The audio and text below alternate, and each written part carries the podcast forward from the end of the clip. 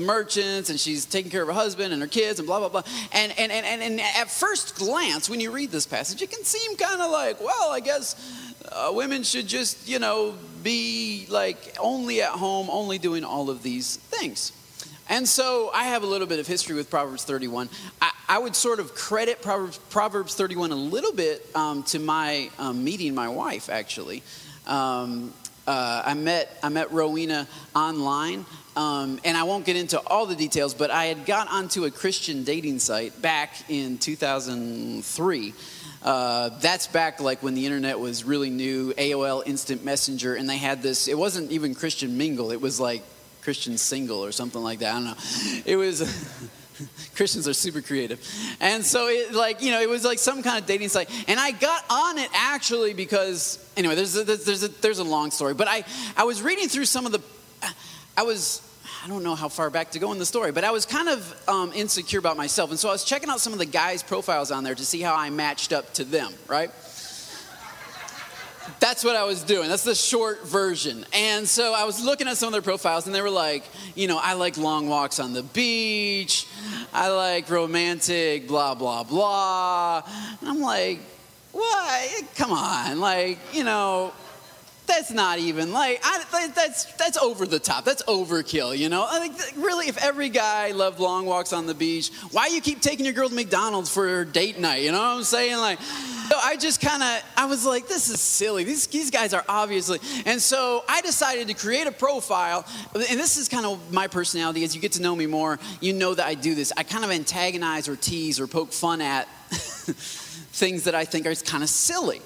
And so I created a profile, took a little, you know, selfie of myself. And in the bio, I just kind of did everything opposite. I was like, you know, I hate long walks on the beach. McDonald's is awesome. Uh, I'm starting to bald in the back. You can't really see it from my picture, but you know, and, and and I knew that it was a Christian site, so I knew, you know, I was in Bible college and I'd grown up as a Christian. So, like, if you start mentioning to Christian girls, like for instance, First Corinthians, you know, chapter 11, like women should be silent in the church. So I, I, I made a little reference to that.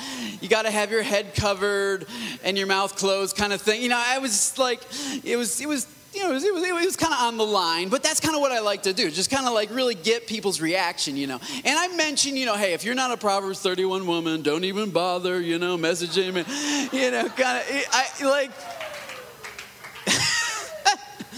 and so and so I was, you know, I had this little profile, and I started getting all these emails from these girls, like, "Oh, you look really interesting," you know, and I'm like, "What? You're supposed to be outraged. What are you talking about?" You know, and uh, and so anyway, one of those girls was Rose's friend Emma, and Emma sent me a message, and I replied. I wasn't looking for a relationship at all. I was just like, I was just there to sort of poke fun at anyway and so you know she replied and then and then emma told ro hey there's this guy on here i think you really like him and so she created a profile just to talk to me uh, and so then we got AOL Instant Messenger or Yahoo, I think it was, and then we, we, we talked for like three years online before we actually met. But anyway, that, that, that whole story.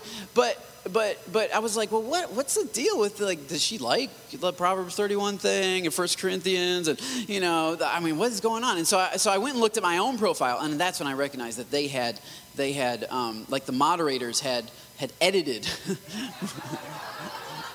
Apparently, they found it offensive, and uh, they had edited, you know, all of my stuff. It just said, "I'll add to this later." And I was like, oh, okay, so that's the kind of country we live in, right? So much for free speech, I guess. It's just, but anyway, so I, I sort of credit Proverbs 31 a little bit to, to us meeting, and um, and First Corinthians also will always be my favorite scripture. But um, but at the same time, I think really it's a misuse. I think I think that whole idea of like this is like you know like like, like guys can be slobs, but ladies have to be this. You know what I'm saying? Like, I, I, think, I think it's really a misuse. I do believe that Proverbs 31 is a picture of a godly woman, but you have to understand the context. You have to understand that number one, this was written um, to a man. This was not written to a woman. This, this passage of scripture was written to, said, My son, this is the kind of woman you want. It was not written to a woman like, hey, you need to do this, you need to do that. It was not instructions for a woman. This was written to a man about how wonderful it is to live with wisdom. And I believe that this is actually a picture of wisdom. And I do believe it, it applies in some way to, to women and to men. Uh, the actions of the husband are also in the text. Uh, and, you know, but, but you really do have to understand the context. And I think it better actually applies to lady wisdom and what it's like to live in wisdom's house. When you read Proverbs 31, verse 10, right on through the end of the chapter, you see what it's like to live in wisdom in wisdom's house. This is what wisdom's house looks like. This is how wisdom acts. When you marry wisdom, when you move in with wisdom, when, when you choose to join yourself with the wisdom of God, this is what life starts to look like. So I want to spend the next few minutes just talking about that. I don't know how far I'm going to get, but if we start at verse 10 and just move along, it says, Who can find a virtuous woman for her worth is far above rubies? Same, exact same phrase used of wisdom in chapter 3. Verse 11 gives us the first um, inclination of what it is to live with wisdom. First of all, the heart of her husband will safely, that's key, will safely trust in her. The heart of her husband will safely trust in her. This is what it is to live in the house of wisdom. You will have a safe place for your heart to rest or to sit or to lean on. And we need that, I think. I think nowadays there's a shortage of safe places for hearts. there's, there's, there's, there's a lot of people who are looking to get something from you. But in this idea of the heart resting, uh, I, I use this Wednesday night, first Wednesday worship, and it is basically to sit. It is to, it is to take the weight off of your own legs and really just sit almost in a couch. uh, that your heart would sit almost in the couch um, of God. That you would just lean back and, and you would be able to rest. You'd be able to rest your heart. Now, what is your heart? Your heart is your inside. Your heart is, uh, first of all, your mind. Your mind can find a place to rest. We have a lot of anxiety in our country because people's minds have no place to rest. Their mind is always worrying, it's always running, it's always jumping from, from one to do list to another to do list to, I wonder what those people think of me, and oh, and, and this and that and the other. And there's so many things that, that to distract your mind and to keep your mind running so that your mind never safely rests anywhere. And this is what wisdom is offering. Wisdom is offering a safe place for your mind to rest. In fact, I think we have a scripture, Isaiah 26, verse 3, says, says that you, God, will keep him in perfect peace, whose mind is stayed on him. If you want to have peace in your life, if you want to, if you want to move in with wisdom, this is this is part of the offer of wisdom. That I'm going to give you a safe place to rest your minds. And this is true regardless of what you're facing. This is true regardless of what comes into your life. And this is honestly like like like uh, you know when whenever Roe and I are counseling people, this is where we're going. We're, we are we are we are taking their mind from what they are so distracted by, and we're lifting it to where Jesus is in that situation. Because, because if you can put your mind on Jesus, if you can, because you, you always go in the direction of your mind. You always go in the direction of your focus. What you're focused on, that's a, that's a direction that you're moving. And what the enemy wants to do is he wants to distract you and put your mind on a hundred million other things that are not Jesus. And it steals your peace and it steals your joy and it steals your courage and you react out of fear and you react to circumstances. You don't you, are not intentional about life anymore. You're just trying to avoid pain. And so your mind has no place to rest but wisdom is offering you right today right now a place for your mind to anchor to rest to hold steady and that's not to say that you are unaware of everything else. It doesn't mean you block everything else out and you're just like, well, I'm just thinking about Jesus. No, no, no, no. No, this is this is this is just where your mind rests. So, see, your mind can go to work for the day, right? But when it comes home, what do you do? You sit on the couch, unless, of course, you have kids. But anyway, if you have kids, you put your kids to bed, and then you sit on the couch and you rest. So your mind can, can deal with issues. Your mind can, can, can solve problems. God created your mind to, to be at work and to be productive. But at the end of the day, where does your mind rest? If it doesn't have anywhere to rest, you'll have no peace. And you can't live in wisdom's house when you're, you're constantly running around, not allowing your mind to sit anywhere. Not allowing your mind to sit, to just rest, to just relax, to take the weight off of your own self and transfer that weight on to wisdom. The heart, the mind of her husband, husband safely rests in her. His mind naturally sort of sort of throughout the day just kind of takes a breather when thinking about her. And while that's true about a great marriage, it's also true about wisdom that when you're living in the house of wisdom, that when you're living in the house of God, that you come into a place where, where you're, yeah, sure, you're thinking about other stuff throughout the day, but your mind always kind of comes back to sit down with God. What is God doing in this situation? What is God doing in this election? What is God doing in our country? What is God doing in my, my family? God's not absent. I, am not in charge of having to think up the plan, game plan and figure everything out. I can keep my mind on Jesus. I can keep my mind resting on Him. Uh, and, and, and uh, it also deals with your desires. Your heart is your mind, but it's also your will, it's also your desires. So that your desires are focused and resting on Jesus. And then it also deals with your emotions. Your heart is your mind, your will, and your emotions. And, and this is one of the greatest peace stealers or, or, or, or joy stealers that we could ever have is, is, this, is this restless emotion. And it's good to have emotion. It's good to have emotion. Sometimes you can pretend like, well, I just, I just don't feel anything. Well, that's dumb. Don't do that. Um, it's good to have emotion. It's good to, it's like, you know, like you're driving down the, the highway of life. It's good to have some emotion in the car with you, right? It's good to have a little joy, a little happiness. It's good to have sorrow. Right? Sorrow is not bad. There's some things that are truly sad, truly sorrowful. You ought to cry every now and then. If you don't cry, you need to see a therapist. Okay, you need some help because because it's, that's not normal. Like like emotion is normal. You ought to have some emotion. They ought to be in the car, maybe even the passenger seat, but just don't let it in the driver's seat. don't let emotion in the driver's seat of your life. Let emotion rest in Jesus. Let it hang out there. Let joy be there. Let sorrow, take sorrow to Him. To even take feelings of regret. But don't let those emotions get in the driver's seat of your life and start dictating where you go and what you do. Because if you let feelings of regret drive, then of course he's going to be looking in the rearview mirror the whole time, and that's not safe.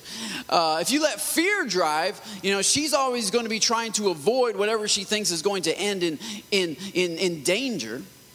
And this is, this is one of the great tactics of the enemy that the enemy will bring fear into your mind and into your life by, by posing questions about where, where you are not even there yet. So fear will come in and say, well, what if this happens? You know, and, and so you kind of go down that road. Well, gee, well, if that happens, then that would happen, and then that would happen, and then that would happen. And fear will take you like way down this road. This rabbit trail. It'll, it'll drive you right down an alley, and you're like, the GPS didn't even say to go here, but we're just we're just cruising down this scary alley. All right, now we're gonna go right off this bridge. You know, I mean, like at some point, you can't let fear take you where your heavenly Father is not leading you. This is why fear is so powerful, because fear will say, well, what if that happens? And then what if that happens? And then could you handle that? The answer is no. I, I, I, I couldn't handle that. And so you become even more fearful, and fear has power over you in hypothetical situations. But scripture says that, that, that, his, that God's grace is going to be sufficient for you. That God's not going to lead you someplace where He's not going to give you grace. And what fear does is fear takes you down a hypothetical road where God is not giving you grace. And it says, Do you have grace for that? And the answer is, No, I don't have grace for that because I'm not there. Does that make sense? Because God never asked me to go there. Now, God may ask me to go there, but I believe that wherever God asks me to go, He's going to give me the grace to go. And until He asks me, I'm not going to wonder if I'm ever going to go there because it really doesn't matter. Because when He asks me, if He asks me, then He's going to give me the grace and the power to go there. But, but, but if you drive around with fear, you explore the whole city and you never even get where God wants you to go because you're only focused on the hypothetical situations of what if we go there and boy, what could you know could we handle that? Do we? No, no, you couldn't handle that. No, obviously, you're going to be fearful about where your shepherd has not led you. So just stick with your shepherd. When, your when, your when your emotions rest in wisdom, You're not fearful about what could happen because you know that you are with your shepherd and you know that you are in a safe place. You're resting in a safe place, and that wherever God would lead you, then, then He's going to give you the grace to go there. Uh, there's a story about, I, I, told somebody a couple weeks ago a story about uh, a martyr um, hundreds of years ago, um, back when they were burning folks at the stake. Um, which means like they tie you up to a, to, a, to a post and like they pour tar over you and then they put a bunch of hay down at your feet and then they light it and you burn to death um, not a good way to go um, and there were people who were being burned to death because they believed in Jesus, because they proclaimed the name of Jesus. And so there's one martyr who is getting ready to be burned at the stake. And I don't know about you, but I'm personally not ready right now to be burned at the stake. Um, and he's getting ready to be burned at the stake and he's talking to some of his friends fellow christians and he and he tells them i believe god's going to give me the grace to go through this even though i don't want to go through it but i believe he's going to give me the grace to go through it. And he said this will be a sign to you. Um, when i am burning i will raise my hand if like like you know I'll, I'll i'll i'll raise one hand if god is helping me go through it like either he takes the pain away or something somehow. If there's if there's if there's if there's if there's grace if there's help i'll i'll raise my hand as a sign to you. And so everybody's watching everybody's watching him being burned at the stake and, and they, they tie him up and they and they light the flames and he's burning he's screaming and, and, and, and the flames are coming up over his feet and over his chest and then it's totally consuming him. And he never raises his hand. And the people just think oh man. You know that's fear, right?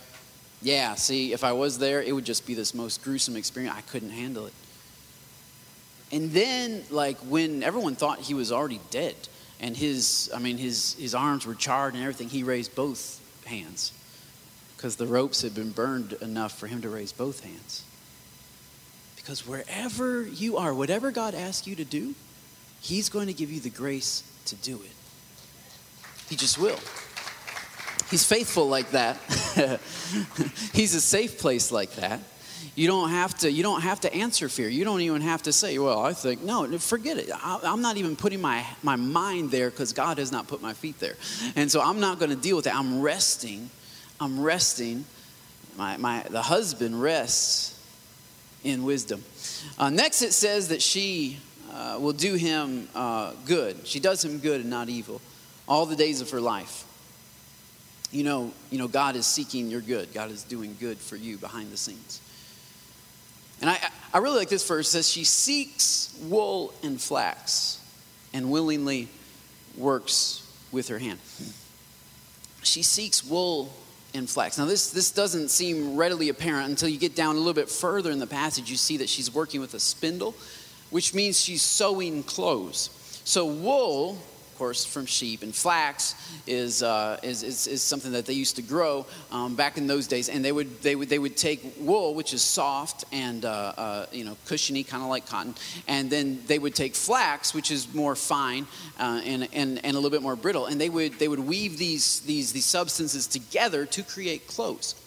So basically, she's talking about uh, like like this is H&M here. This is the old school ancient H&M, Forever 21 kind of, kind of situation. She's talking about making clothes. But I think what's so interesting, and I think what really encourages me is that, is that when wisdom goes to get clothes for her family, because that's what she's doing, she's getting you know t-shirts and jeans for her family. When she's when she's going shopping for clothes for her family, look what she's seeking. She is seeking wool and flax. She's, she's, she's, not even, she's not even going to, you know, H&M and looking on the rack for something that would fit. Instead, she's looking for the pieces of what it is that she's eventually going to make.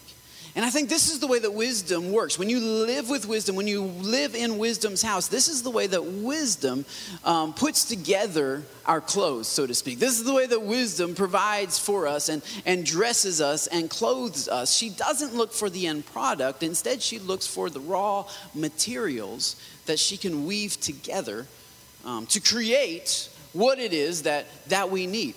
Wisdom always looks for the raw materials. She digs around for wool and for flax. And I'm so grateful that God, when, whenever God is looking um, to fulfill his promises in our lives, he's not always looking for the end product. He's not always, he doesn't just, like, like for instance, like when God was looking for a, for, for a preacher in Port Huron, Michigan, in, 19, uh, in, in, in, in 1904, Welsh Revival, uh, when God was looking for a preacher in Michigan in uh, 1994, October 2nd, 1994, I was 14 years old and we were at a church that met in a YMCA in Port Huron, Michigan, on the second level.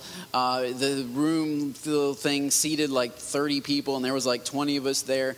There was there was a, a, a, like an altar that they had made with like plywood and spray painted it white, and uh, uh, and and God was moving on my heart. I, I'd been saved when I was six years old, but God was moving on my heart for something deeper, for something greater, to totally give myself away to Him and make Him completely the Lord of my life, and just uh, let let Him make all of my decisions and, and fully surrender, right? The old old timers would call it sanctification. And, and so uh, October 2nd, 1994, 14 year old Harry goes down to the front and I'm just weeping and I'm giving everything I have to God. And I come back and it's just this, it's an amazing experience. I come back, I sit in my seat. I remember the pastor's wife was playing on the piano doing some kind of hymn or some song or something. And people were singing. I don't remember what they were singing, but I remember as I'm sitting there, God speaks to me and says, Harry, would you preach for me?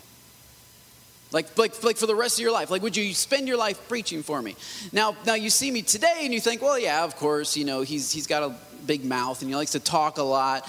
And so obviously he's kind of like a good candidate for this job. But when I was like 14, and really, I mean, for most of my life, I have hated the idea of, of even talking to strangers because I don't know what to say. And I always wondered how preachers could stand up and ramble on for uh, 45 minutes, you know. And, and, and it's like, how do you even find words to say? Like, what are you even talking about? And I, the last thing in the world I wanted to do was to preach for God. And yet God comes comes along and says, says, Harry, will you preach for me? And so I'm really glad that when God looks for preachers in Port Huron, Michigan, he doesn't Google preachers in Port Huron, Michigan, because he wouldn't have found me. I wouldn't even have been on the second page, third page. I mean, you go 100 pages down, I'm, I'm not even showing up. My name's not even on the list. God doesn't look for the finished product when he makes a promise in your life or when he calls you to something. He doesn't come down and say, okay, so I know you're this, and so that's exactly what I'm looking for. No, he looks for the materials. He looks for a surrendered life. He looks for a, a, yielded life. He waited for me to totally give myself to him before he asked me to preach for him because he knew I wouldn't do it any other way. And so I just now give my entire life to him. He's like, all right, cool. Now you're going to preach. Take that. And, and, you know, and I don't, I don't have what it takes to preach. I, I don't have any charisma. I'm not funny. I don't have any jokes. I, don't, I hate standing in front of people and talking. And I wave my hands way, way, way, way, way, way, way, way, way too much. It's like Italian or something. And it's like, you know, I don't even like do that. And, and, God comes down and says, No, no, no, you are not what I'm calling you to be. You, you like, like you just have the raw materials of what I need. Because if someone's going to talk about the gospel, I want them to live the gospel first. I want them to be submitted to the gospel. So you have you have what it takes. You're, you're, you're, you do not have no idea how to speak in front of people. You're not funny, super boring. Everybody falls asleep, but it's all good because I I'm, I don't I don't shop for the finished product. I shop for the material that's needed in order to weave together a finished product, so that all things can truly work together for good to them that love God and are called according to His purpose. He's not just looking for you at your peak. He's looking for your pieces. He's looking for the connective tissue of the calling that He's put in your life. And wisdom takes, takes a little bit of softness and a little bit of roughness, a little bit of wool and a little bit of flax, and finds a way to weave it together. And if you're not careful, like if you're not wisdom's house, then you just have this, this, this idea of, like, well, it is what it is. Which I sort of agree with that statement. It's good to be honest about what it is. And I think it is what it is. Is the most honest statement you can make. Because clearly, if it is, then that's exactly what it is. So I'm all about honesty. I'm all about saying, hey, it is what it is. Yes, yes, yes, yes, it is what it is. But it's not what it's going to be. Like it is what it is, but it's not like like wool and flax, yeah, they're they're great. But that's not what it's going to be. Wisdom takes wool and takes flax, and she doesn't just say, Well, I guess it is what it is. Here, son, put some wool on your head and uh, let's get some flax, you know, around the important parts, and all right, I guess we'll just go. You know, it's, it's not, it is what it is. It, it is what it is, but in the hands of wisdom, it says she's willing to work with her hands. I'm so glad I got a God who's willing to get his hands dirty and dig around in the mud and form a man and spend the time to build me and create me from what I was to what I am, and really even to where I'm going, because I'm not done yet. I'm not there yet. So it is what it is, but it's not what it's going to be. Because it's not all there is. the, the wool and the flax are good, but when they come into the hands of wisdom, they become something more. They become the raw materials of clothing. And people look and say, How did you get that out of that? Well, wisdom did that. That's what wisdom does. It takes time as she, she has to weave it together. There's, there's a whole story about a spindle. We'll get to that next week. But she's working and, and, and she's tirelessly putting together the pieces of your life. She's not looking for a full life. She's not looking for a complete, uh, um, uh, uh, you know, talent. She's not, she's, not, she's not looking for the image that you have in your head. She's looking for the pieces that you have in your hand. And she takes those pieces. She, she's looking for pieces. She grabs those pieces and she weaves them together to create something much greater. And this is what wisdom does. She takes the wool and the flax and the pieces and she puts them together. And she's not afraid to work, work with her hands. And then it says here, I, I just want to finish up with this little analogy. It says that she is like, and this is the, the only time I think that there's really an analogy given about wisdom here in Proverbs chapter 31. She is like the merchant ships. She's like the merchant ships. She brings her food from afar. She's like the merchant ships. What's interesting is um, this is written by a man named Solomon. This is written uh, around 900 and something BC, during uh, supposedly during Solomon's reign. And Solomon, Solomon is the king of, of Israel that, that really expanded Israel. Up until the time of Solomon, uh, Israel was this uh, initially just, just sort of a tribe, a nomadic tribe, and then they uh, became a, uh, a, a, monarchy and they had developed a system of, of rule and of law. Uh, and of course, they, they always had the temple ever since the time in the wilderness, uh, the, the, the, the, tabernacle, which then they, they had a form of worship. But they never had any um, merchant ships. So it's interesting to me that, that Solomon would mention that, that, that wisdom is like a merchant ship when, when, when the people of Israel, as far as I knew, had, didn't, didn't even have merchant ships. Actually, the Phoenicians were the major merchant ships of the day. And they had got a head start and had made a whole lot of deals with Egypt and, and, and all of the major players in the ancient world. But Solomon, when he received wisdom, the wisdom of God, the Bible um, chronicles all of his exploits, a, a lot of the things that he did. And one of the things he did is he initiated merchant ships. he, he, he created merchant ships and he made deals with the Phoenicians and he made deals with the Egyptians. And, and it was the merchant ships, really, which are credited for much of Solomon's wealth. And merchant ships are, are important because basically when you have a merchant ship the, the, the, it's, it's, it's a whole bunch of, of buyers and sellers from your country. They go out from your country. And they would be gone for three years it says uh, in scripture. They'd be gone for three years and then every three years they come back with stuff that they had brought from other countries. And so the reason why merchant ships are so important is because sometimes you need more than what you have you know what i mean Sometimes, as a country, even, Israel needed more than what she had. She had a lot of one thing and not very much of another. And so a merchant ship would take what you have and trade it in for what you don't have, and so you become more wealthy. And during this time, Israel grew in wealth uh, at, at, at, the peak, really. Uh, it's the only time in, in, in, in all of biblical history and even modern history when Israel was a major, major player uh, economically. And, uh, uh, and, and they, they just grew in so much wealth because of their ability to go out and get what they needed, trade what they had to get what they needed.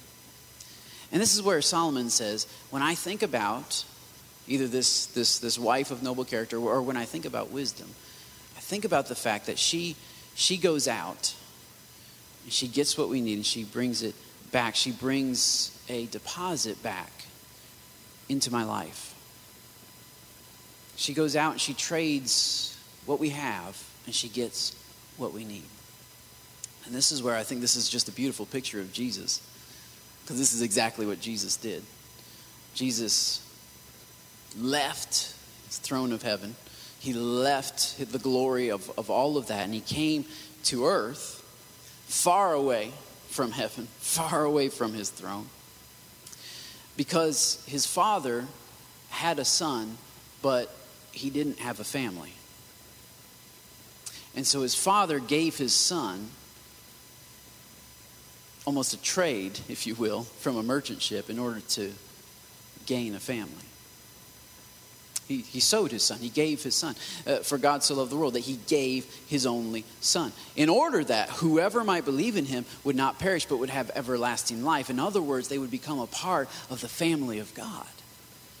And so, and so Jesus Christ is like that merchant ship. He, he left heaven and his father wanted a family and, and jesus comes to earth and, and, and god releases his son as you will and he comes to earth and jesus gathers sons and daughters of the living god. And he gathers a brand new family. And that's why in, in john he, he says to his father he says all that all that you have sent me i haven't lost any one of them except that judas character because you know we all know how he is. And uh, you know what i mean? And because he said because I, I wasn't just sent here to live and to die and to have this good example. I was sent here to collect what heaven does not have I was sent to collect. I was sent to make heaven rich. I was sent to populate heaven. I was sent to steal from hell, to rob from hell. I was sent to populate heaven.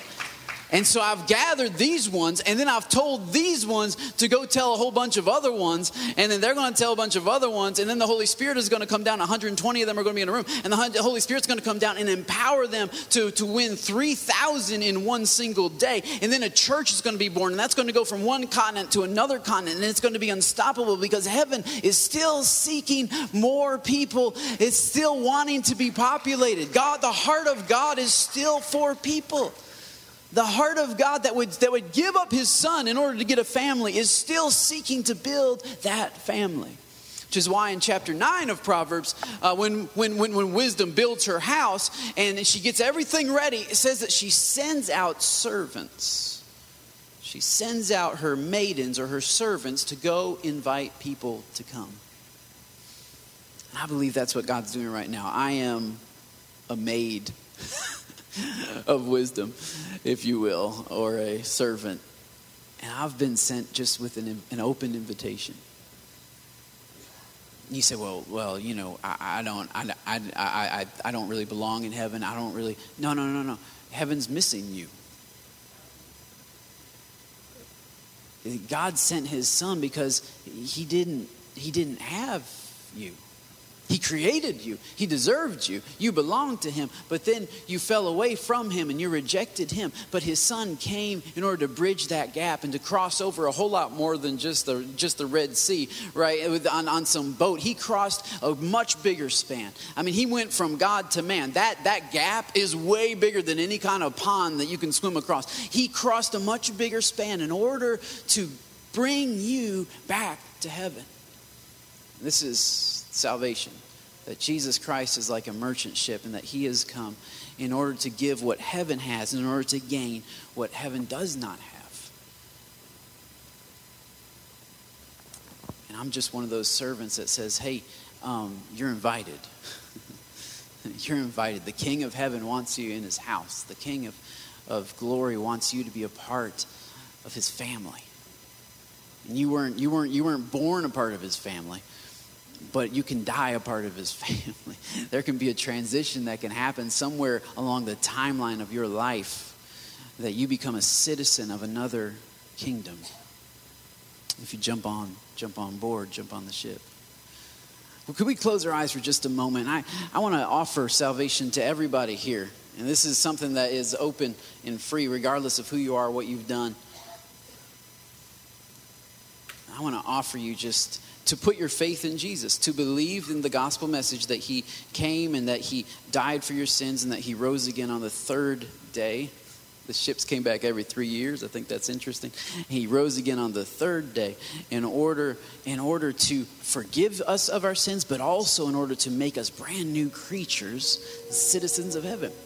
And so all you have to do is put your faith in Jesus and put your let, allow your mind to rest on him. Allow your desires to rest on him. Allow your emotions to rest on him.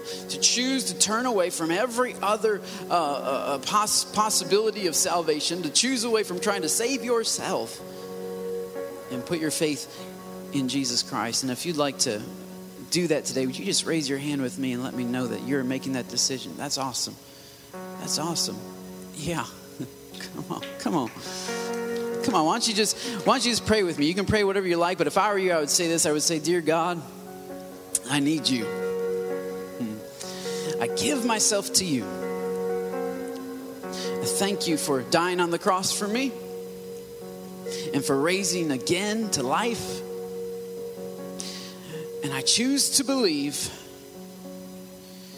that you have forgiven me of all of my sin and that you have prepared a way for me to go with you to heaven. So I'm coming on board with you today. Stepping off. Uh, come on, I, I, just go ahead, step off the shores of your own self reliance. Why don't you step? I, I, see somebody right on the edge, just like, man, I don't know if I should get on the boat or if I should got one foot in and one. Man, I don't know, like everything. Boy, oh, I got a family, I got a house here, I got stuff here. No, no, no, no, no. Nothing you're leaving behind is going to be able to compare with where you're going. What your Father has prepared for you if you could see it, I mean, I, I know I'm just I'm just a messenger, but if you could be where I've been, if you could feel what I've felt, if you could know what I know, if you could be in the presence that I've been in since I was 14 years old, I would swear to you, you would walk away from what you're holding on to right now. It's incomparable. It's greater than rubies. Who can compare with this house? Living with this, this wisdom, living with this God. He never changes, He never walks away. There, there's no shadow or shifting or up and down, there's no left and right. You deal with life. Yes, there's struggles, but but you are you are you are in a safe place where your mind can just rest stress comes in and sorrow comes in and weakness comes in and you're not always perfect and you don't always uh, hit a perfect 10 and you don't always do exactly what you're going for. But but the bottom line is at the end of the day i have a couch that i just rest in the faithfulness of god. That my my my my, my, my wisdom my the bride of my life not just my physical bride but my spiritual the, my, my spiritual companion is with me and i live in her house and she talks to me and she comforts me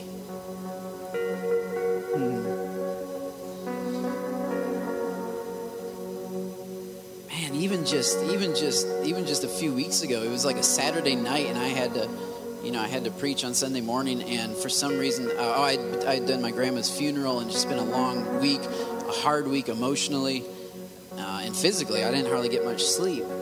And i was up like in my office at 10 o'clock at night. I was like god you know i, I sort of ha- I, I sort of have a sermon you know i kind of have some thoughts i'll just I'll just get up there and ramble for a few minutes. It'll be fine. I'm so tired. I don't want to study your word. I don't I don't want to go through the work. And I'm laying there on the couch. In my office, I have a couch, which is great. Um, I call it the Word. So I was in the Word, and uh, um, and God just spoke to me and said, "Harry, what if I told you that somebody was coming to church tomorrow for the last time?" This was the last chance they were giving God. And I have a word for them, but if you don't seek me for that word, they're never going to get it. They're going to hear you rambling about some scripture.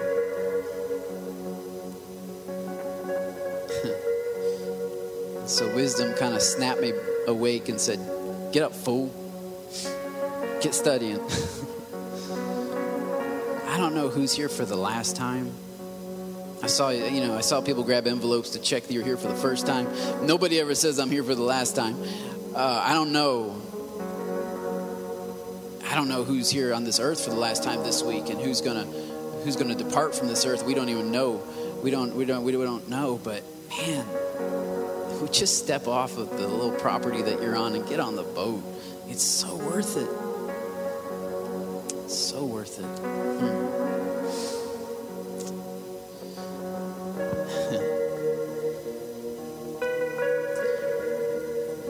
Spend some time worshiping, but whenever we have our own building, we can do that. We do have to be out, so I want to bring this to a close, but I am going to open up for prayer afterward. We're going to close out service, and then if God's speaking to you, um, just come on down to the front, and somebody will be here to pray with you, take hands with you, and we got another hour to pray with you. Um,